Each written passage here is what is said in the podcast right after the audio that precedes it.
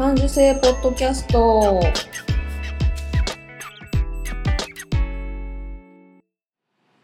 子供の頃から感受性が豊かだと言われ続けて大人になったデザイナーまゆが日々気になったことを感受性豊かにお届けする感受性ポッドキャストです。今日も遠くの友達にカセットで声を送るような気軽な気持ちでスタートします。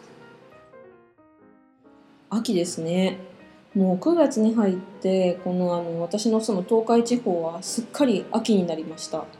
もうなんか肌肌寒さもちょっとあったりなんか虫の声もセミからなんかリーンリンとかなんかスズムシとかなんかもう虫の音も変わっちゃってなんか空も雲も秋になってると思ったらなんか寂しくないですか？なんか寂しいってなって何これ？毎年なんだけど秋ってなんでこんな寂しいのって。なんかこのななんていうかわからないこの寂しさって何なの？何ってなんで？なんでこの寂しいの？なんでって夫にこの間詰め寄ってみたんですよ。そしたらあの今までいつも暑い暑いってあの心も体もずっと常に思ってた暑いっていう気持ちとか感情がなくなったからなんじゃないってなんか結構あっさり言われてそう言われてみるとそうかもしれないな。こう常にあったものがなくなるとなんか寂しいみたいな。付き合ってた彼氏と別れてちょっと寂しいみたいな。あんなに嫌がってたのにみたいな のとかなんか持ってたものをなくしちゃった時のない寂しいっていうのとあなんか言われてみれば同じかもしれんと思ってなんか妙に納得しましたね。あれ納得してもやっぱ寂しいもんは寂しいもんなんですよね。なんか秋来ちゃったなと思って。だけどこの間なんか雑誌かな？なんかネットで見たのかな？グレーのモヘアのニットを見て私もグレーのモヘアのニットを持っててあもうすぐあれが着れるわと思ったらなんか元気になるっていう。なんか単純ですよね。人の心っていうのは、うん、そんなあの秋の入り口にいます。ね。皆様体調など崩していませんでしょうか、えー今週気になった言葉があったんですけどあのこう悪意を持って捉えると悪い言葉に聞こえるけどそうじゃなければいい言葉ってあるよねっていう言葉でこれは9月1日の『徹子の部屋で』あのデザイナーの島田純子さんが話してた言葉なんですね。で島田さんっていうのはあの島田純子さんっていうのは純子島田っていうブランド名を聞いたことがある人もいると思うしあのご存知の方もいらっしゃると思うんですけど1981年にパリコレデビューして以来36年間連続でコレクションを出し続けてる世界的にすんごい有名なデザイナーさんで今76歳になられてるんですけどもうこの間の『徹子の部屋』に出られた時の格好とかストライプのワンピースこう縦の白黒のストライプのワンピースにあのかっこいいジャケットをバシッと着てでゴールドの大ぶりのネックレスをして太いベルトをつけてすごいかっこいい女性なんですよね。素敵だなと思って。でシングルマザーであの女の子1人育てて今孫っちが1人女の子がいるらしいんですけど。であのこう徹子さんからパリでの生活で困ったことはなかったって聞かれた時にさっきの言葉が話が出たんですよね。であの最初島田さんはフランス行った時にフランス語が全然喋れなかったらしいんですよ。で喋れなくって失敗ばかり特に捉え方で失敗したことがあるこちらが悪意を持って捉えると悪い言葉に聞こえるけどそうじゃなければいい言葉ってありますよねそれがわからない時には失敗したっていうような話をされてたんですでその時私自身がちょっと頭とか心にモヤモヤモヤモヤしたことがあってでその言葉を聞いた時にあってハッとしたんですよね。で私の中に悪意の気持ちが多少なりあるから変に引っかかっちゃうのかなっていうことがあっていや悪意を取り除くんだ。悪意を取り除いて素直になろう。でそれであのパソコン開いて感受性ポッドキャストのあのブログの中身をちょっと設定を変更したぞっていう出来事があったんです。であの何があったのかっていうのをお話ししようと思うんですけどあのすっごい本当あの悪意とかを取り除いて聞いてほしいなと思うんですけどあのね以前メッセージを読ませていただいたデビットさん出る出る人と書いてデビットさん多分ねデビットデビッドさんなんじゃないかなってちょっと思ってるんですけど デビッドさんがねあのまたメッセージくださったんですよありがとうございますまた読ませていただきますね、えー、こんにちは読者メッセージが紹介されてびっくりですそっか HSP な人は頼まれもせずのにせぬのにメッセージを送ってしまうのですね。なるほど、なるほど。しかし、感受性が強いんで予告されないとびっくりです。ここにポストしたら、配信で紹介されるなんて紹介するなんて知りませんなんだ滝の配信正直やや聞きづらいかも。最初にしっかり滝に向けて滝の音を流した後会話は声中心で聞き取りやすくお願いしたいです。とまた頼まれもしないのにメッセージを送ってしまうのでした。っていうメッセージをいただきました。デビトさん本当驚かしてしまってごめんなさい。あのあとまたあのメッセージをくださってありがとうございました。あそっか番組内で読まれるとは思ってなかったんですよね。うん、で私は全然それを告知できてなかったんですよね。であの、うん、メッセージをまたいただいた時にね正直ねあクレームもらっちゃったと思っちゃったんですよ。あの頼まれもせぬのにメッセージをってあのあのねあのそのまま捉えちゃうんであ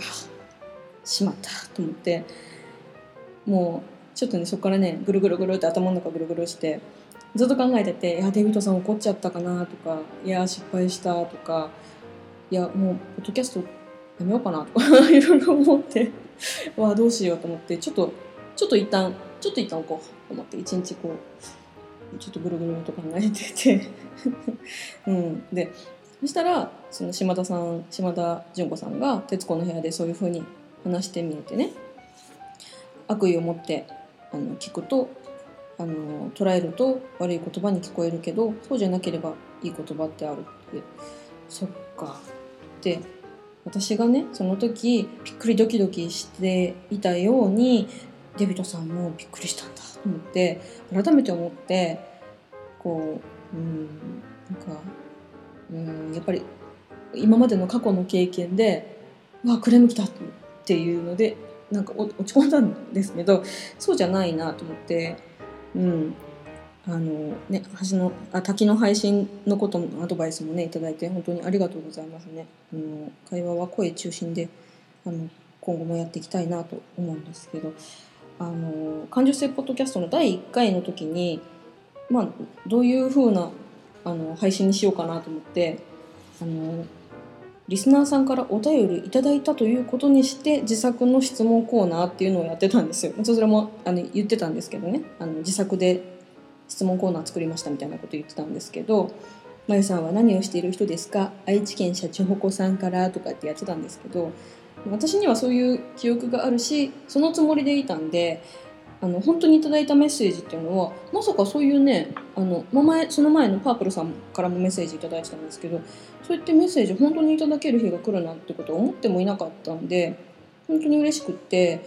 あのあのね、の昔の正義のヒーローは HSP だったかもしれんっていうすごい発見だよなと思ったんで紹介させてもらったんですけどいや私がそうやって思ってることとかっていうのはそれは書いてないからそれは分からんよなと思ってうん本当デビットさんびっくりさせてしまってすいませんでした。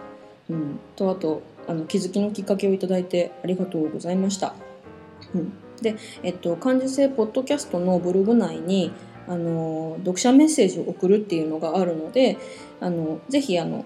メッセージとか感想とか送っていただけたらなと思っておりますっていうのをねあのちゃんと文章で書きました。あの読ませていただくことがありますよっていうのも書かせてもらいました。でのぜひポッドキャストの感想とか自分の HSP の特徴ってこんな風だよとか HSP ってね人によってあの音に敏感だとかなんか味に敏感だとかなんかいろんな特徴があるらしくってそういう、ね、自分の特徴とか今までこうマイナスと思ってたものでも言ってみると結構楽しくなったり共有できたりするとあ私はこれに敏感なんだよねっていう話ができたりとかして楽しいと思うのでぜひぜひあの自分の HSP の特徴を話してもらえたらいいかなと思います。とかこんな出来事あったよとか取り上げてほしい話題とか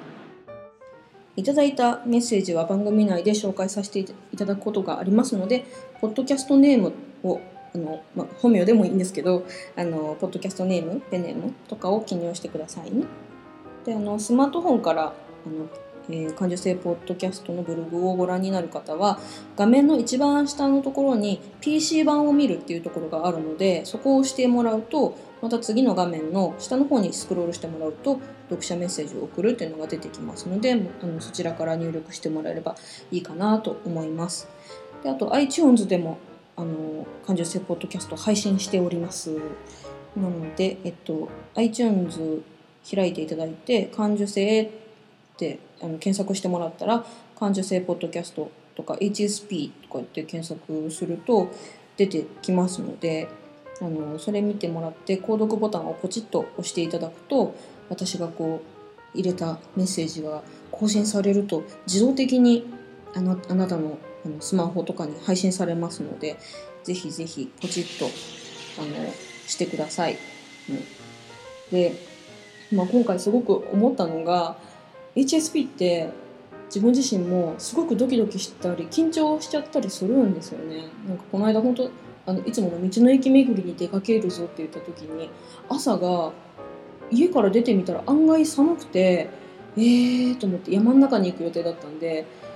どうしよう冷えるかなとか1枚羽織るもの持ってきた方が良かったかなとか思ったところでお腹がぐるっと痛くなるみたいな そんなドキドキするか自分みたいな意識しすぎたみたいなのがあるんですけどね。なんか、うん、自覚するとそうなんですよね。であの全然話違う、まあ、変わるんですけど私ナイトスクープ大好きなんですよ。昔からずっと見てるんですけどなんかね最近ちょっと昔と変わったよなって思うことがあってね。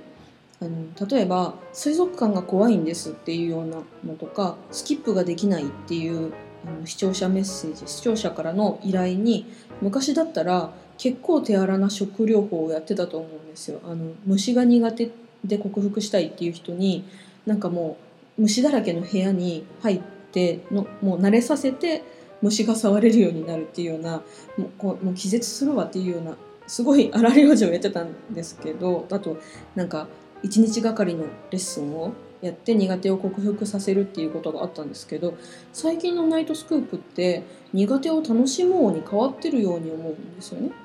で水族館が怖いっていうのがちょこっと前にあったんですけど水族館が怖い苦手っていう依頼者が結構いたみたいでその人たちを複数人集めて怖いを楽しもうにしてたんですよ。あのジェットコーストジェットコースターとかお化け屋敷とかも怖いを楽しむんですよね。あの来るぞ来るぞ来るぞ来たっていうようなあそういう楽しみ方で、うん、なんかねみんなで列になって水族館の大きい水槽の前に行って目をパチッと開いて「ギャー怖い!」っていうのを なんかみんなでやったら楽しいなっていうのをやってたとかねあとスキップができない主婦っていうのの回では大阪の街で同じようにあのスキップができない人を探すんですよあのスキップできますか？やってみてくださいって言ってあのスキップが不思議な形のスキップになるっていう人が結構案外いるいるんですね。スキップ苦手な人って。でその人たちを探して集めてでその商店街に横一列であの G メンみたいなやつなんか横一列に並んでもらって一斉にそれぞれのスキップをやってもらう。でなんか進むんですよ。なんかそれこそパリコレのラーメンみたいな感じでみんなでやるとなんかそれぞれ今までちょっとコンプレックスだったスキップができないっていうのが自分のスキップっていうのでなんか誇らしくなってきたとか楽しくなってきたとかなんかね自信をつけていやこれからもこのスキップで行きたいと思いますみたいな言っててそれすごく楽しいことだなって思ったんですよ。なんか今までのあのあんた間違ってるから正しなさいよっていう考え方じゃない、うんまあ、さあのよくね教育とかの話と近いのかなと思うんですけどあなたはあなたのやり方でいいっていうような解決方法になんか変わったよなっていう感じて楽しく楽しくてでもしかしてね HSP もあのよく、まあ、注意されることとかすぐ泣かないのとか 私とか本当ねそうだしなんかその悲劇のヒロインぶってとか言われたりとかしたことも多分感受性が強いとか感性が豊かとかっていう風に捉えるとすごいいい面もあったりするんですよね。で、まあ、ちょくちょくこうドキドキするとかびっくりするっていうことがあるけどそれを感受性ポッドキャストっていうところでみんなで共有し合えたらああなたそういうところに敏感なんだねっていうのが共有し合えたら結構楽しいんじゃないかなっていうふうに思ったんですよ。だから、まあ、自分のコンプレックスとかあのそういうのを送ってもらったら私も知りたいしあの聞いてる方にもあ私もそういうとこあるなとか気づきがあるかもしれないなと思ったのであのぜひメッセージをくださればと思います。次に読まれるのはあなたかもしれない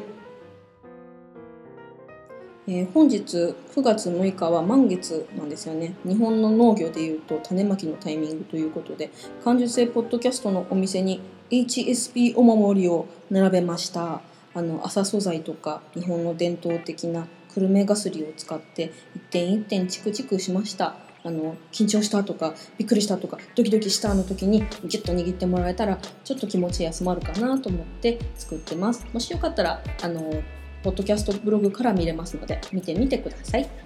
また1週間どんな1週間になるかな？楽しみです。体調崩しやすいですけど皆さんお体を大事にそれではまたありがとうございました。